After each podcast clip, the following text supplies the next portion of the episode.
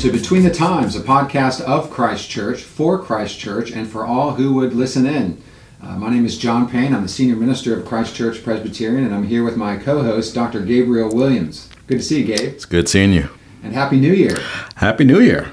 It's been uh, a couple of weeks since we have recorded, and uh, here we are now in 2024. It's hard to believe. Huh? It's a new year. 2023 went by very quickly uh, for me. It did. it did. And uh, we're uh, here uh, this morning at uh, Christ Church Studios uh, to talk about uh, New Year's resolutions. Uh, it's on everybody's mind, it seems, and uh, New Year's resolutions uh, are something that we, we do because we all want uh, that fresh start. We want that new beginning. And uh, is there a better time to uh, to make these fresh starts and new beginnings than at the beginning of a new calendar year? And uh, interestingly, Gabe, I uh, heard recently about an article uh, from last year in Forbes Health magazine that uh, New Year's resolutions tend to not last very long. well, yes. Uh, and this shouldn't be a surprise, of course, to any uh, of those who are listening. Uh, they actually mention that there are days dedicated to uh, The breaking of yeah, resolutions. to the breaking of, of New Year's resolutions. Um, and one of those, I think, is January the, the 18th, uh, which is called Ditch New Year's Resolution, Resolutions Day. Uh, and then uh, also, it was mentioned that only 12% of people make it past four months in their resolutions. Now, there are some very practical ways uh, to guard against the breaking of resolutions. I think one, uh, Gabe, is to not uh, make such large commitments. Yes. Uh, for instance, don't make a resolution for the year. Make one for 60 days, Exactly. 90 days, and after you get to that mark, you know, then then make another 60 or 90 day or 30 day even uh, commitment. Uh, but uh, there are other things that we should talk about when it comes to New Year's resolutions because we're not talking about these things merely as um, just people, but as Christians, as those who are committed to uh, a walk with the Lord and wanting our lives to honor and glorify God. And so there are ways to think about New Year's resolutions uh, that are biblical. Exactly. It's interesting when we talk about New Year's resolutions, one of the things that comes up is how do people set proper goals? And probably some of the listeners uh, may have read a book uh, the last two or three years on this concept of goal setting versus system setting. And there's a, uh famous quote from an author named James Clear who says the following that we tend not to rise to the level of our goals, we tend to fall to the level of our systems. And what that's meant to imply is that the system that a person has is their normal day to day routines by which they live their entire lives. Often people have kind of grandiose goals that they strive for, but they don't really have a foundation by which you can even spring from it. And although that's kind of a secular kind of goal setting idea, I think there's a analogy when it comes to the Christian life.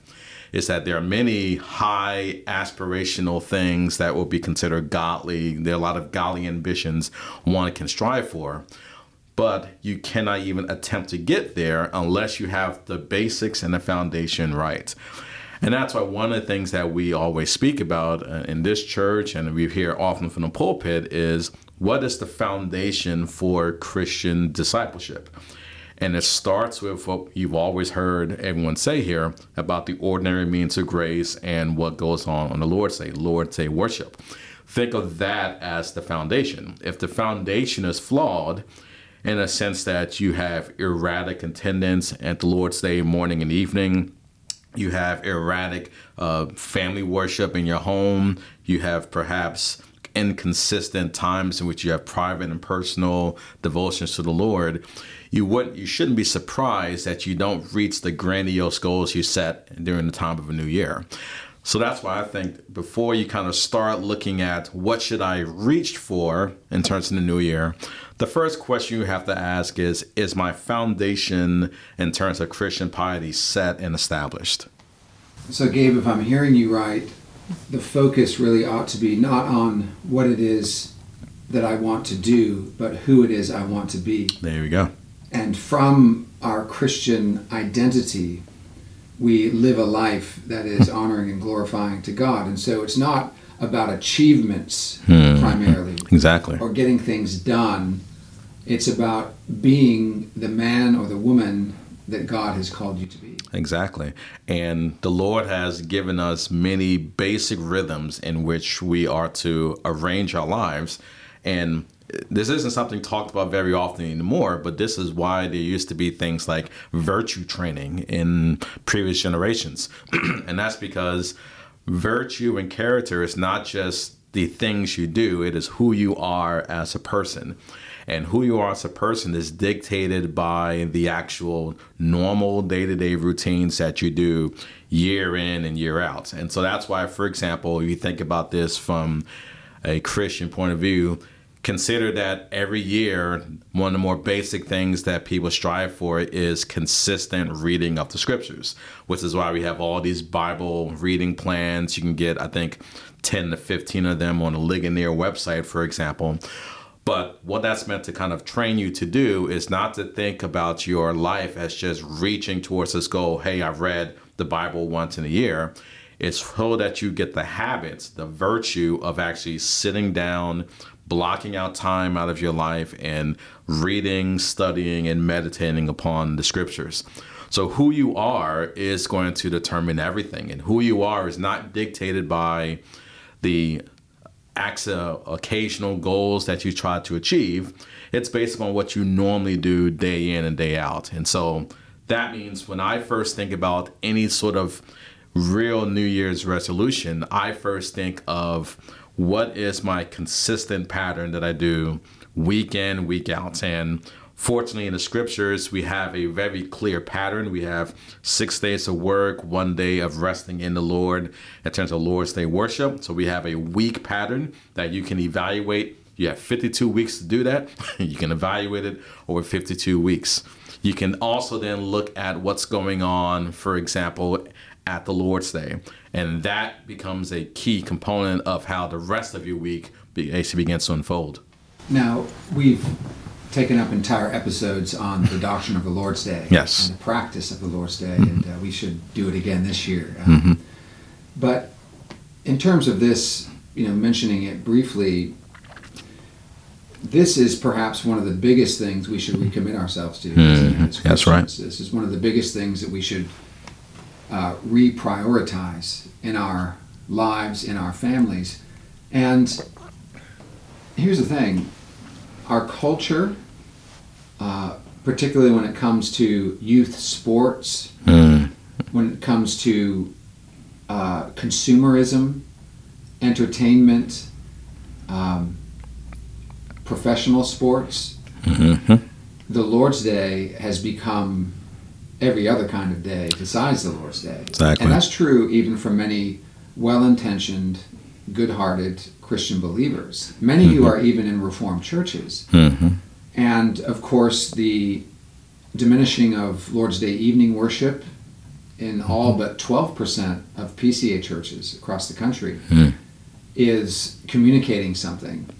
That's that true. no longer is it the Lord's Day, but it's the Lord's morning. Mm-hmm. And the rest of the day is dedicated to, to, to whatever.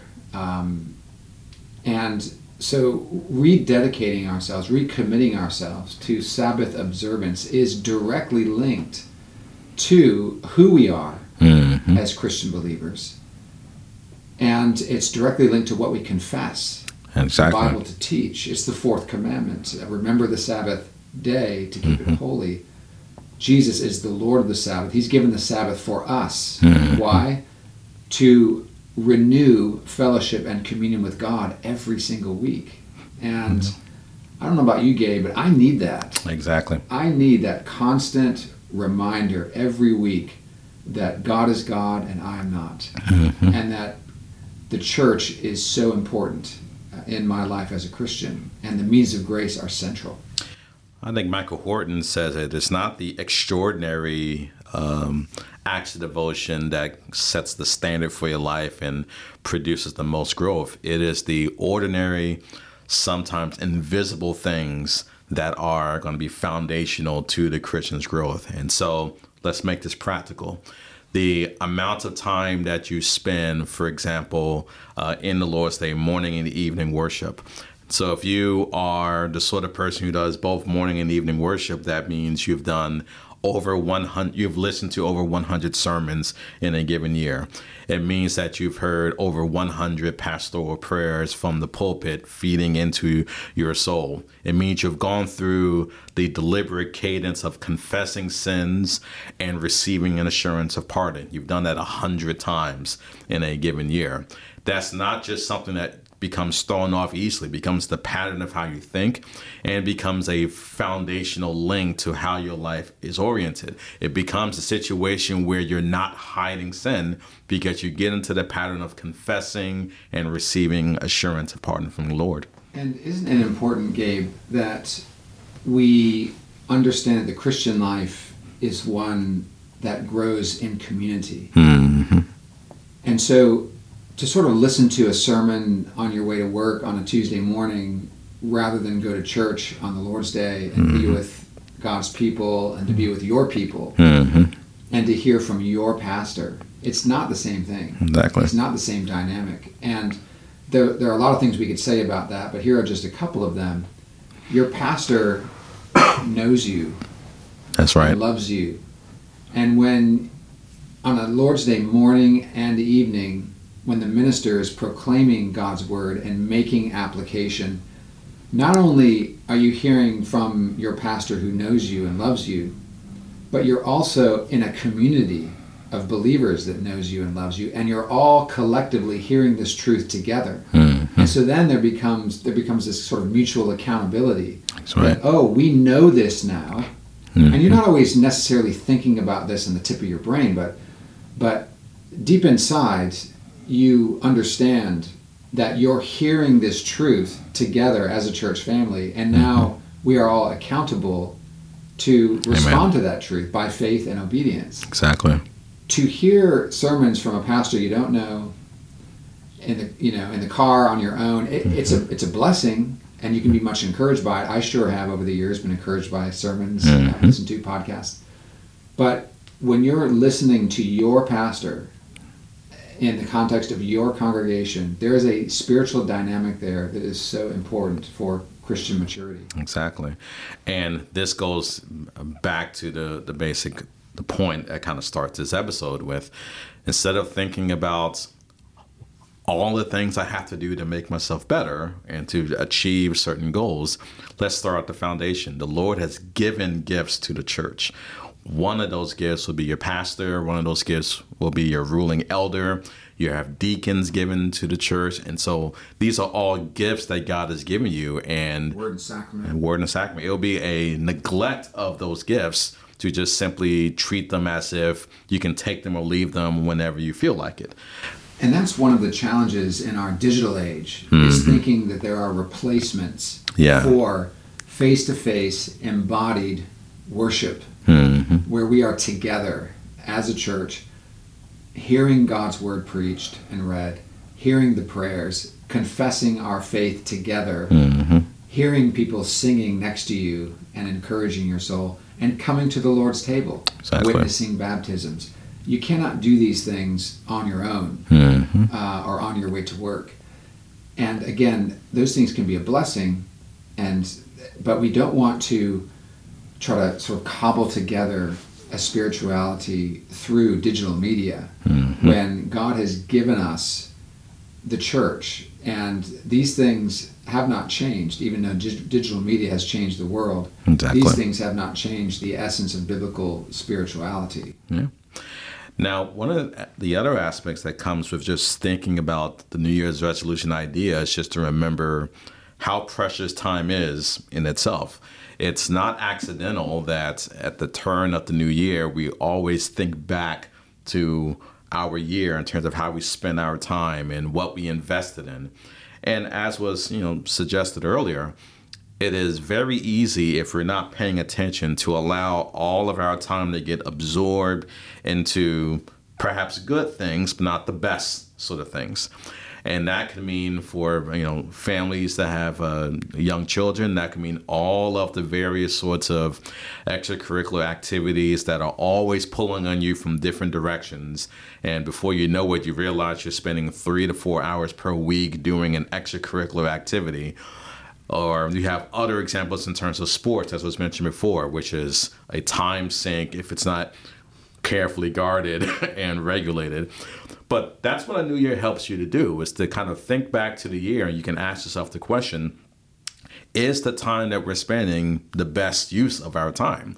You know, Jonathan Edwards would say this way that unlike everything else in life, you can if you lost all of your possessions, it is possible for you to regain your possessions. But there's no way you can regain your time. Once the time is gone, it is gone. You do not get it back. And that means a good New Year's resolution is to first reflect upon the time that was spent doing things that are either frivolous, meaning not at all important, or basically doing things that we know kind of stretches us in multiple directions away from the most foundational things that we need. And it's already been mentioned, but the church is not an accidental or an occasional thing we need just to boost ourselves to becoming more spiritual. The Lord Himself designed the church to be the foundation, the mother, so to speak, of how we ought to grow, how we ought to be nourished.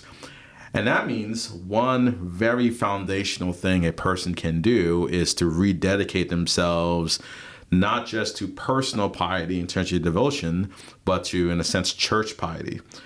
So here's a lot of examples of this, but uh, some examples that I think about would be if you're a family that hasn't attended, for instance, the um, Lord's Day prayer meetings in the morning, this would be a good time to consider a way to use your time in a more profitable sort of way. And I mean, Pastor John could speak about this, but like all things that happen uh, in church schedule or in life, there's the ambition to do things. You know, typically a prayer meeting starts with a lot of people in January.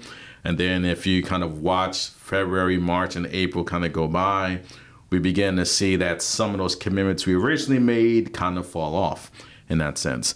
But a new year is a good time to basically make that decision in your mind that a prayer meeting is not just a optional occasional thing that is just helpful it is the lord's given it to us as a way to strengthen and to grow us in the faith and for those uh, church members who haven't had the blessing of, of coming to the prayer meeting uh, the prayer meeting uh, takes place on lord's day mornings at 8.50 a.m. and it lasts for about 25 minutes. And uh, we we pray, and it is such an encouraging time. I'll tell you, it's one of my favorite times of the week. Hearing God's people calling upon the name of the Lord, praying for people within the church, praying for revival, praying for renewal, praying for the blessing upon the word, praying for our missionaries. It is such an encouraging time. And it's interesting, you know, we would all say that prayer is so important and so mm. central in the life of the church and the Christian, and yet one of the most poorly attended meetings mm.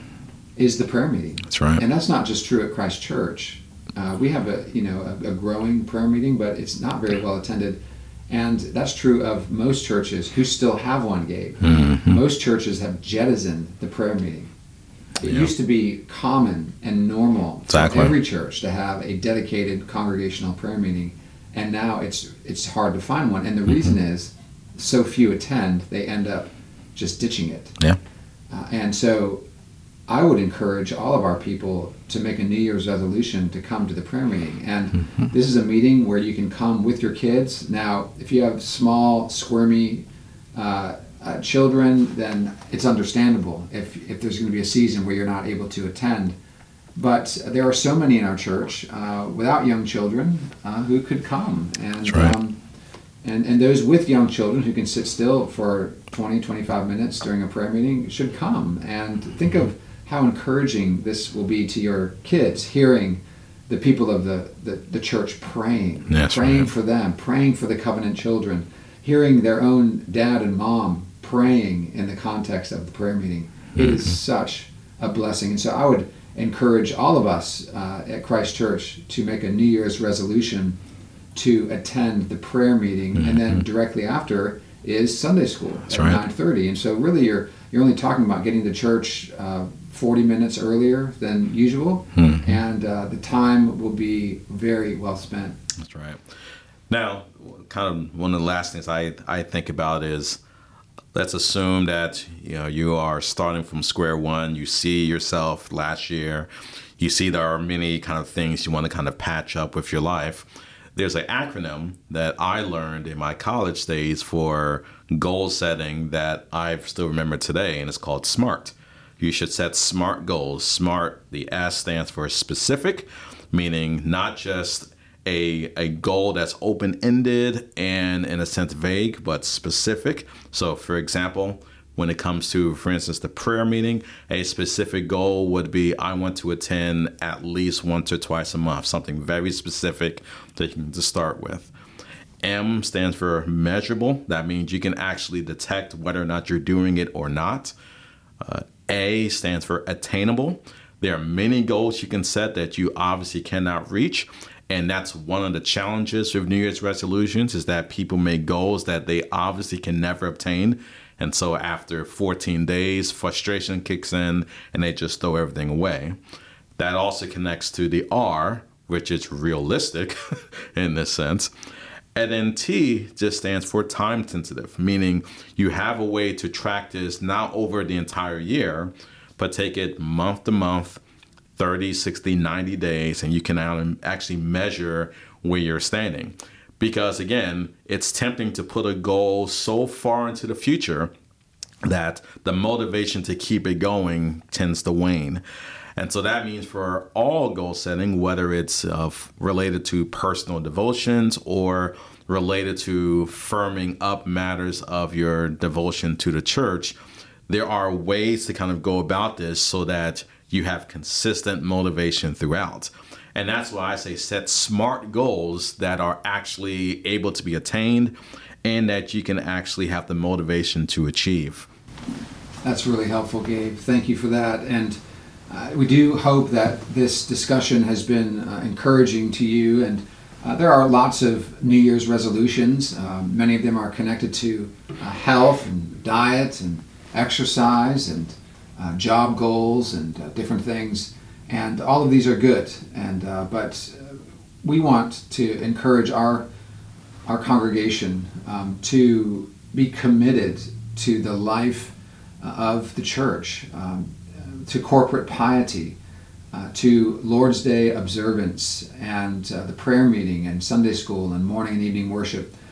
I promise in 30 years, 40 years, you will not look back and think, boy, I wish I just wouldn't have spent so much time praying. Mm-hmm. I wish I wouldn't have attended the evening worship. I wish I would have done something different with my time. I wish I would have watched more Netflix. um, you, you will never say that. Um, we will all have regrets uh, at the end of our life, and we will all wish we had done things better. Um, but the one thing we will not regret is engaging in corporate piety and raising our children uh, to see that these things are an absolute priority in our homes over everything. Mm-hmm. And that they see us making sacrifices as it concerns uh, corporate piety in the life of the church. Uh, and so, while there are most certainly things pulling us and tugging at us from all different directions, um, we want to encourage you today to make New Year's resolutions that are smart uh, and that will uh, be the outflow of your identity in union with Christ. Well, it's been great to be with you today. We hope you'll join us next time on Between the Times.